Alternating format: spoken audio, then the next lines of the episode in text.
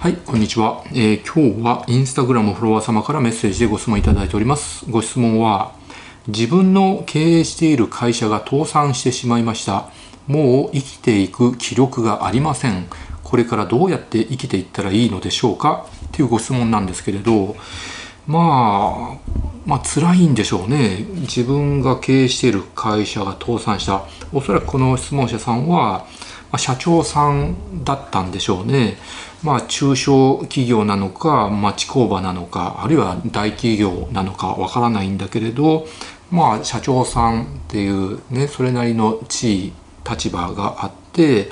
まあ、従業員の方もねたくさん雇ってたと思うんですけど、まあ、それが倒産してしまったと。で社長さんで亡くなってしまって自分が今までね切り盛りしてた大事な会社も失ってしまったってなるとまあ、おそらくその質問者さんは自分が転落したって思ってると思うんですよ。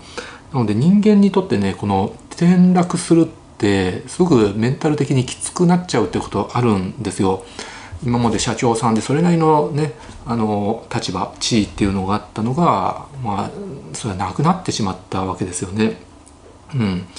なのでま例えば最初から社長じゃなくて普通の一従業員だったとしたらそのそこから転落ってないんですよ。だけど、まあ、社長さんっていう立場だったからこそ転落っていうのがあるわけで、まあ、人間って自分が持ってたものを失うとすごく精神的に参っちゃうんです。なので意外に最初から何も持ってない人の方がメンタル強いとか、まあ、失うものが何もないだけあのメンタル強いとかあの強気でいられるっていうのがあるんですけど、まあ、失うものを持ってる人がそれを失った時って辛いんですよね。だからまあ会社が倒産して辛いと思うんだけれど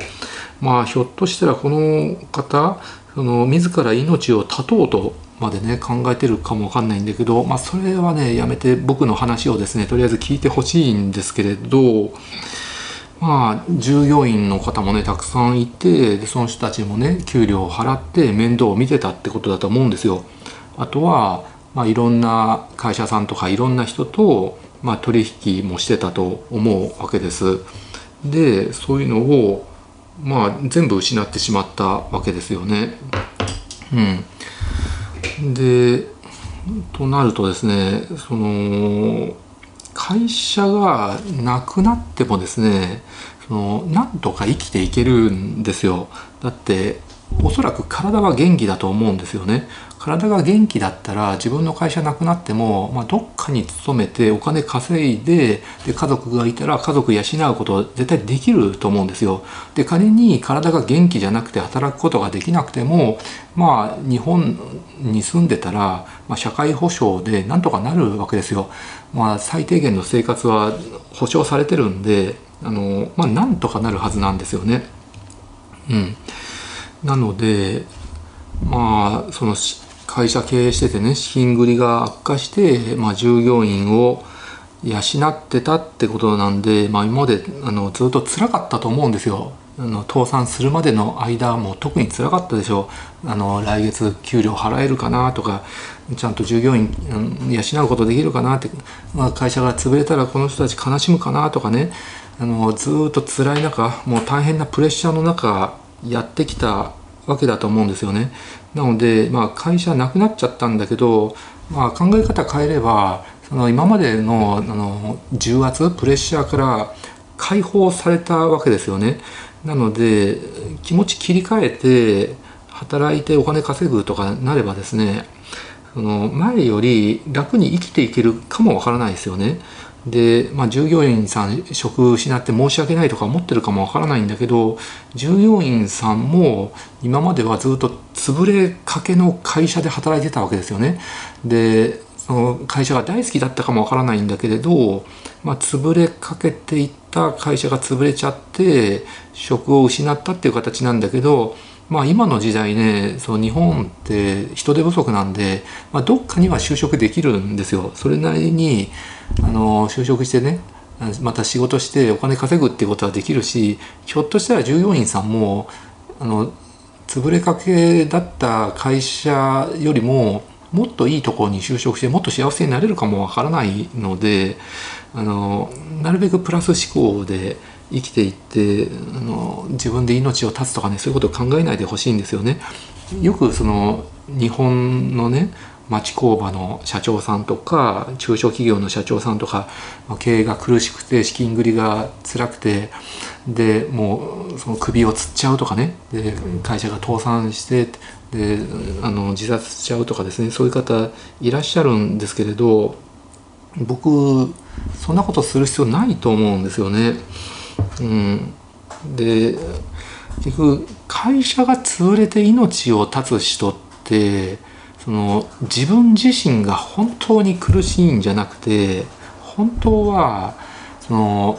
会社を潰した自分のことを他人がどう思ってるのかっていうのを考えて自分が惨めになっちゃってるんじゃないか惨めな人間だって思われてるんじゃないかっていうのが辛くて苦しんでると思うんですよ。なので会社が潰れて苦しんでる人って自分軸で苦しいんじゃなくて他人軸で苦しいんですよ自分軸で苦しいっていうのは例えば病気で本当に苦しい息が苦しいとか体中が痛いっていうのは、まあ、本当に自分の肉体がね辛くて痛いってことだしあるいは、まあ、どっかにね監禁されたり軟禁されたりしてその奴隷のように扱われてるとかあの肉体的に精神的にねひどい目に遭ってるとかだったら、まあ、本当にそれは自分自身が辛いんで自分軸で辛いっていうことなんですけれど会社が倒産して辛いっていうのは自分軸で辛いんじゃなくて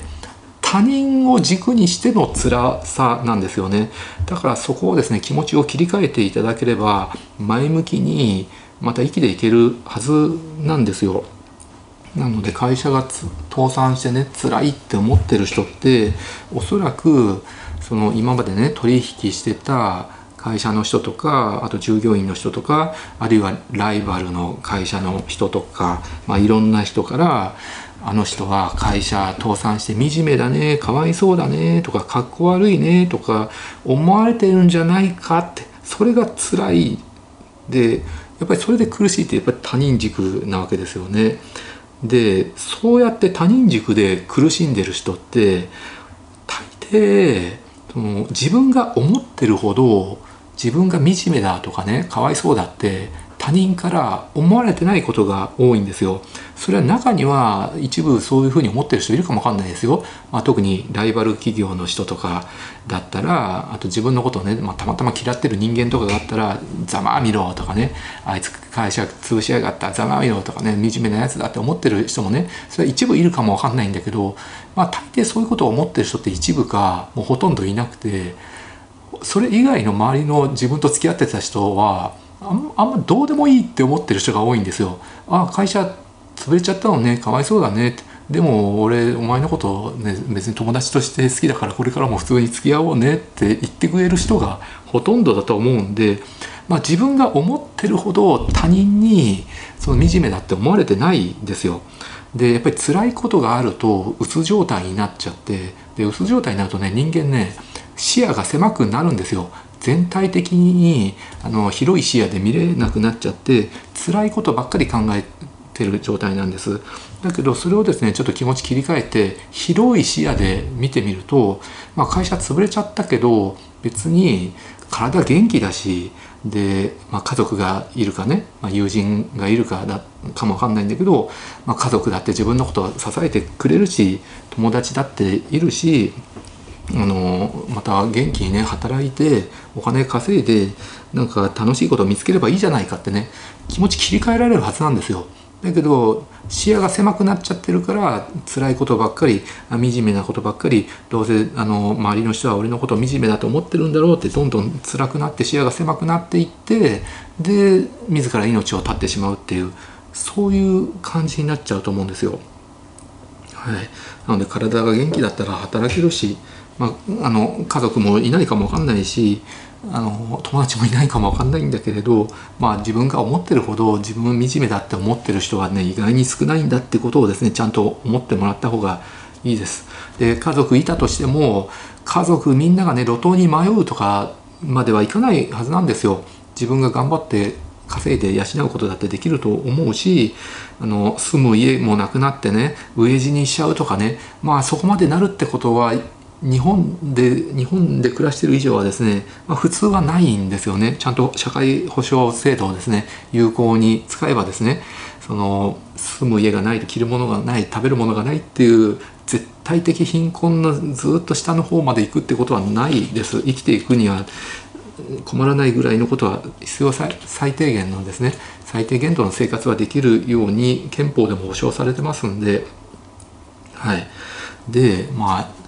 今まで経営も大変だったと思うし従業員のこともね考えると大変だったと思います毎月ちゃんと給料払えるかなとかね大変だったと思うんで、まあ、会社なくなっちゃったのは寂しいかもわかんないんだけれど、まあ、その会社経営のねプレッシャーから解放されればですねその今までやれなかったこともできると思うんですよ。今までは会社が忙しくて旅行も行けなかった映画行けなかった自分の趣味に時間使えなかったっていうのもですねまあどっかで就職して雇われてる身になるとですねそういう会社経営のプレッシャーから一気に解放されてね意外に楽しく生活できるんじゃないかなって思います。今まで自分がやれなかったことができると楽しく生きていける可能性も高いので、まあ、ぜひねプラス思考で、えー、広い視野で今後もね生きていってほしいと思います。はいというのが僕のアドバイスです。ご視聴ありがとうございました。